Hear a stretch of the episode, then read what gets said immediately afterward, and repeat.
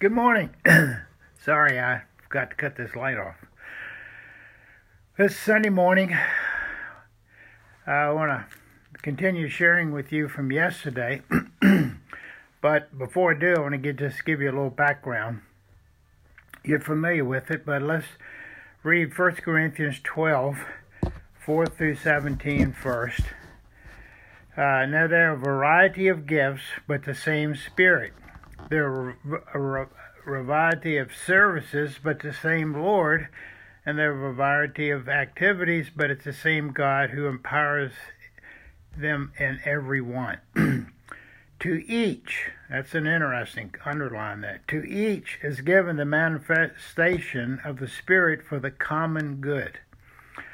For the one is through the Spirit is given the uh, utterance of wisdom, to another the utterance of knowledge, according to the same Spirit, to another faith by the same Spirit, to another gifts of healing by the one Spirit, to another the working of miracles, to another prophecy, and to another the ability to distinguish between spirits. Very important. to another various kinds of tongues and to another the interpretation of tongues. All of these are empowered by one and the same Spirit who appoints to each one individually as he wills. well, back to the story of uh, we had this conference at Erskine on uh, the work of the Holy Spirit in the in the world today, the uh, gifts of the Spirit, uh, on Friday, mainly just pastors came in the morning. In the evening, I was open to the community. And then Saturday morning, it was uh, mainly those pastors, ARP pastors. It was about 40 or 50 that came. And then they went home. And then we had another meeting in the evening. um, I don't know who did the teaching, but we had a meeting there. Uh, at the evening meetings, uh, people from the com- community came, and a lot of those who've been part of street in Greenwood uh, also were there, especially the uh, people from the Full Gospel Businessmen. Becky came with the kids, and each night we took Teresa. At this point in time, Teresa had, uh, as I had told you before, had come to know the Lord uh, but she had never asked for the baptism of the Holy Spirit. So after the meeting on Saturday night, um, Teresa wanted to stay and and uh, have prayer. so she went in the back room uh, for prayer uh, to receive baptism in Holy Spirit. I'm sure the guy, the people were praying for. I was out in the main part of the meeting, meeting, and I told you that Dr. Ruble came over and said uh, he wanted to know if people were speaking in tongues. He'd like to hear it, and I told him I didn't think that was a good, I don't remember what so to speak. Um, so he he went over and prayed for a while, and he came back and said, "I I think I'm supposed to go." So we went into the room. There were uh, four, five, six men, a couple women and Teresa, and they had just prayed for her to receive the baptism of the Holy Spirit. She was quite giddy, um, and they were rejoicing with her. And Dr. Ruble walks into the room. He's got his coat tie, um, and uh, he's all dressed up. You'll understand why I say that. And uh, but he, when he walks in, he just immediately says, I'm going to be the dean of the seminary next year. It's an awesome responsibility, and I need prayer. And he just went down on the floor. He didn't. He didn't like. Um, um, he was he was uh, laying flat on this hardwood floor, no rug. Uh, and so we gathered around him. I was at his right shoulder, he was laying face down on the floor, and uh, and but Teresa, everybody gathered around him. Teresa ended up right at his head, right in front. Uh, she's praying in tongues, three syllables over and over.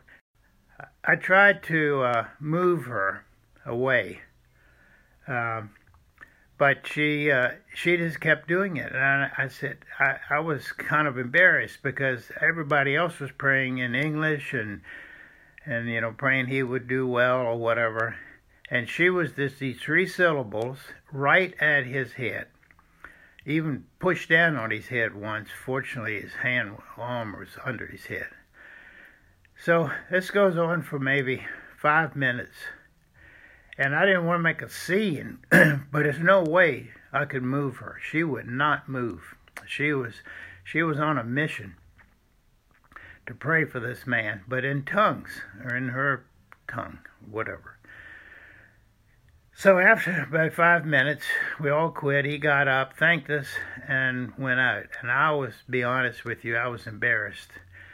Um, I, at, for, you know, he didn't hear. I guess he heard something, but he didn't hear what he thought he wanted. But he wanted prayer, and he received it. but I don't know if he could even hear the rest of the people because of her. So they go out, and uh, I guess Becky took Teresa on back home, and I had to wait close up. and I was the last one out. And when I left uh, to go to my car, I realized it was, it was nice, uh, early spring day, but it, was evening, but it was very pleasant out. And Dr. Ruble was talking to some man by his car, and I had to pass by him and I almost didn't want to. Uh, so, anyway, I finally went on by. I meant walked by, and as I did, uh, he said, "Dick, Dick, come here. I want to talk to you." I said, "Oh no, I'm sorry." I said, I, am sorry about that, Doctor Ruble." He said, uh, "He said who that that young girl must be one of the strongest people in your group." in uh, Greenwood. I said, uh, it was three women in there, but two of them were probably in their 50s. And Teresa was the only young woman in the room. I said, uh, well, I'm sorry about that, Dr. Ruble. She's just uh, getting off of drugs and and uh, she was really excited. I guess she'd receive the baptism of the Holy Spirit and and uh, I was I'm sorry about that.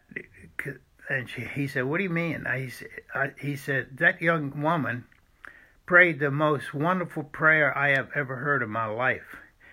We had a professor in the seminary, Dr. Norris, and he would write out his prayers. They were kind of like old English. You think you're getting a prayer out of the uh, Anglican book, um, Common Prayer. And Dr. Ruble said. She made Dr. Norris's prayer sound like baby talk. And I thought, what? I said, Dr. Ruble, she was just saying three syllables over and over. He said, oh no. She had a wonderful prayer. She said things that nobody knew about me. And she gave me instructions of what to do, or the Lord did through her, what to do in the seminary when I take over as dean. I said, Dr. Ruble, when we, we, there's a confusion here. I said that woman, that girl, was just saying three syllables continuously. He said, "Dick, you you put you putting me on. You, that, you just whatever." I said, "No, I'm, that's what she did." He said, "Dick, I heard a beautiful prayer from her." The girl right by my head. I said, "Yeah, that's the one." And and we just stood there amazed. He said, "You're, are you, are you being honest with me?" And I said, "Are you being honest with me?" anyway, he never heard tongues. He heard an interpretation of tongues, and it was only three syllables. So how do you get a whole long prayer out of three syllables? Only God can do that. I don't. That's it's amazing. It's it's um, it's I can't explain it to this day. but anyway, after that, he calls me a couple days later um, and says, "Look, we're going to start meeting together." Well, it wouldn't end. It was a couple months. It was about a month later. He called me. It was toward the end of school, and he said, uh, "I'm going to start meeting." With uh, and pray about what God said in that prayer from that through that girl about what we're supposed to do at seminary. And he said, "How about joining me?" Well, unfortunately, I couldn't do it the day he was meeting uh, with a couple guys early in the morning. Uh, and one of the things that he had heard through the prayer was the seminary building was old been built in the 30s, the late 30s, early 40s something. Uh, the floors need finishing. The curtains didn't work. Blinds didn't work. The uh, furniture was old. Uh, it, it just needed fixing. And through the prayer, the Lord said, You're not to ask for money, just ask me, and I'll supply money to fix up the building. Uh, so they were to pray that way. That was part of the prayer. Another part of the what he heard was that the, when he took over, uh, all, he wanted each professor to to uh, agree or write sign their name to to a statement saying they believed that the Bible was the Word of God versus the Bible contain the Word of God. and apparently, two of the professors wouldn't sign it, and he released them. but anyway, back praying for the building to be fixed. Um, they prayed for a couple weeks, and I was praying with them, but not actually in their midst at the same time. I agreed to be asking the Lord as well. And uh, after a couple weeks, they got a check for a thousand dollars from a Mr. Simpson, who had owned a, a, department store in Anderson and had sold his business to to the Belks, and so it become uh, became a Belk Simpson store. Anyway, he sent over a thousand dollars, and Dr. Ruble. Um, called him up and said, uh, Mr. Simpson, really, really appreciate the money, but how come you happen to send it right at this time? and Mr. Simpson said, Well, the Lord, I was in prayer and the Lord told me to send money to the seminary that you had a need. So Dr. Ruble told him what the situation was that the Lord had told them to pray, but not ask anybody, only ask the Lord to provide funds to fix up the seminary. So I guess this excited uh, Mr. Simpson, and he called Mrs. Belk in Charlotte and told her. now, the Belks had been involved with Erskine, I know, because one of the buildings was named the Belk Building. Um, I don't know what involvement had been in the past, but obviously were. and Dr. Ruble told me that he was over in the president. Uh, uh, the college was kind of like um, Eastern Mennonite. They had a regular college, four-year college, and they also had the seminary. And he was said he was in the president's office one day, and a few days after that, and the the president got a phone call from Mrs. Belk and he said he could only hear one side, but it was like, well, yes, Miss Belk, of course we, uh, but we have other buildings that need fixing too. Oh, okay, that would be great. Just fix the, just the seminary. That's fine. Thank you. He's and he said when he hung up, he says Miss Belk wants to uh, send some people down to look at the seminary, see what they can do. Turns out a couple days later, uh, two of her interior decorators came down uh, from Charlotte to uh, Due West and went back with a plan. And sometime that summer and fall, they redid the whole inside of the seminary. And Becky and I saw it a couple years later um, when we went back down. It was gorgeous. They had oriental rugs on the floor, or oriental type rugs. They had new furniture, new, new all new classroom furniture, uh, blinds. The floors had been uh, redone, and uh, nice hardwood. Um, it was gorgeous inside, and uh, and all this instruction came through from the Lord to through Teresa instructing him what to do and he did it and it worked. And and uh, I talked to Dr. Ruble a few day, weeks ago called him. He's still alive. He's like he's like 9 years older than me so what he's 87 and uh, we talked about it, and he said, in addition to that, uh, a year or so after that, someone gave them I don't know how many million dollars to build a new seminary building, and they converted the so they built a whole new one, and then this building has been used for something else. when we talked a few weeks ago, I said, Dr. Ruble, I didn't ask you if you had ever heard tongues, but we talked about that particular time, and I said, You went in there to hear tongues, and all you got was a wonderful prayer, but it was interpretation of tongues. You never actually personally thought you heard tongues, you just heard a message from the Lord, but it was through three syllables over and over. I said, Only God could do that. Um, I consider that one of the most unusual yet exciting um, times of um, of the time I was in seminary. It was a wonderful example.